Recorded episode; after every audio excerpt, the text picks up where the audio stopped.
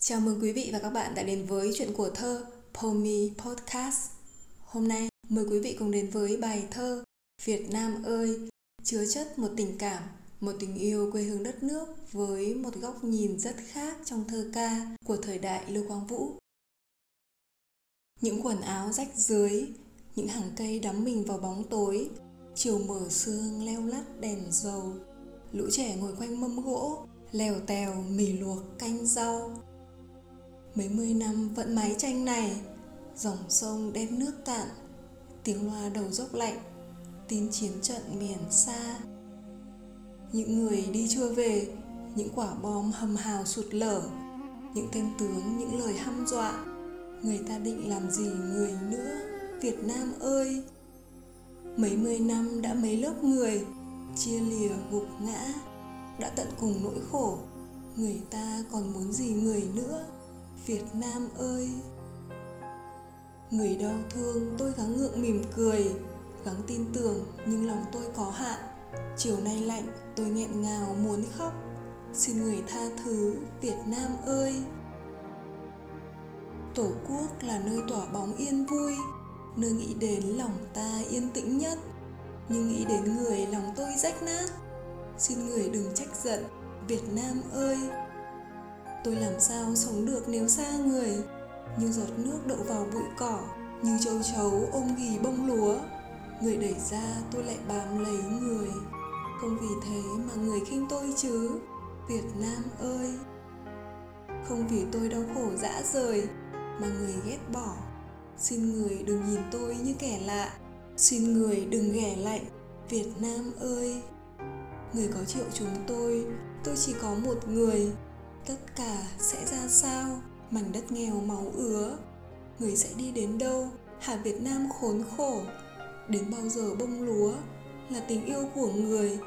Đến bao giờ ngày vui như chim về bên cửa? Đến bao giờ người mới được nghỉ ngơi trong nắng ấm và tiếng cười trẻ nhỏ? Đến bao giờ, đến bao giờ nữa? Việt nam ơi! Lưu quang vũ từng là một người lính từng lao vào mưa bom bão đạn như bao thanh niên cùng thời, với súng trên tay, với khúc hát quân hành. Nhưng tình yêu đất nước trong thơ anh cũng chính là lòng anh được nhìn nhận dưới góc nhìn không phải của một người lính, một người chiến sĩ, mà đó là một người bình thường nhất giữa bao người. Những vần thơ ấy trong thời đại anh, đâu phải ai cũng nghĩ thế, đâu phải ai cũng dám nói lên, nhưng cũng như xuân quỳnh, thơ anh là sự thực đôi khi là sự thực trần trụi, nhưng đó là thực tế. Lưu quang vũ đã không chối bỏ sự thực phũ phàng. Anh nhìn thẳng vào đau khổ, mất mát để yêu thương. Với xuân quỳnh thì đó là, ngọn gió lào cát trắng của đời tôi tôi của cát, của gió lào khắc nghiệt. Với lưu quang vũ, còn gay gắt và ám ảnh hơn thế. Những quần áo rách dưới, những hàng cây đắm mình vào bóng tối. Chiều mờ sương leo lắt đèn dầu lũ trẻ ngồi quanh mâm gỗ, leo tèo, mì luộc, canh rau. Không chỉ là một hồn thơ nhạy cảm với thiên nhiên vạn vật, với tình yêu, lưu quang vũ còn cực kỳ nhạy bén trước nỗi đau và dám nói lên nỗi đau ấy. Việt nam ơi, là một tiếng gọi thân thương và cũng đầy đau xót như một con người. Anh đau xót suốt mấy mươi năm chiến tranh, con người ấy với máy tranh nghèo, với dòng sông đen nước cạn mà chán ghét những tiếng loa đầu dốc lạnh tin chiến trận miền xa, đang hô hào về một sự thực khác ư, về một cuộc chiến tranh tàn khốc ư. Mấy mươi năm vẫn mái tranh này, dòng sông đen nước cạn, tiếng loa đầu dốc lạnh tin chiến trận miền xa. Những người đi chưa về, những quả bom hầm hào sụt lở, những tên tướng, những lời hăm dọa.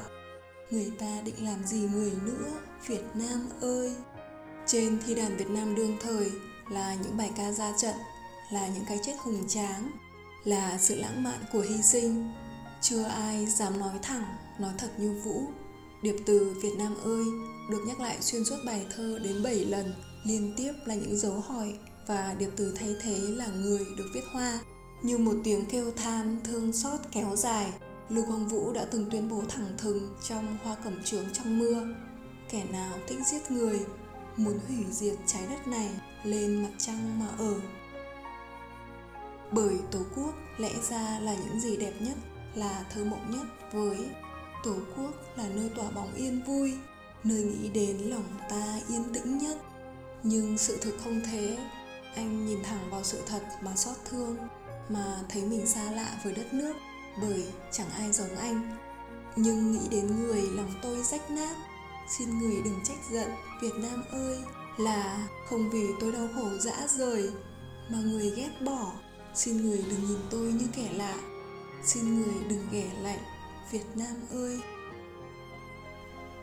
Có thể nói tình yêu quê hương đất nước của lưu quang vũ lúc nào cũng ám ảnh ám ảnh bởi anh nhìn, anh viết từ chính trái tim mình, từ chính sự thật.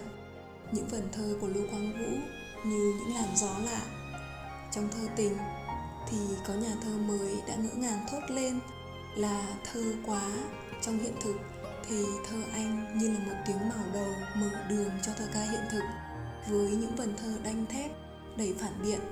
Bởi tình yêu quê hương đất nước đâu chỉ nhìn về những khúc anh hùng ca, đó còn là nỗi đau của đất nước. Mà nỗi đau của đất nước là gì khác nếu không phải là nỗi đau của chính con người bình thường nhất? Không chỉ đóng góp vào nền văn học nhạc kịch Việt Nam như một cây đại thụ, Lưu Quang Vũ còn để lại kho tàng thơ ca phong phú, đầy giá trị. Đó không chỉ là tình yêu, là những áng thơ tình say đắm với những tứ thơ mới lạ của sự chuyển hóa kỳ diệu của ca từ, của những gì anh chỉ viết cho riêng anh thôi, mà đó còn là giá trị lịch sử, giá trị của sự thật, của tiếng nói thời đại mình đang sống cần phải được cất lên và dù có là những vần thơ chỉ viết cho riêng anh, thơ anh cũng mang một tâm trạng của thời đại.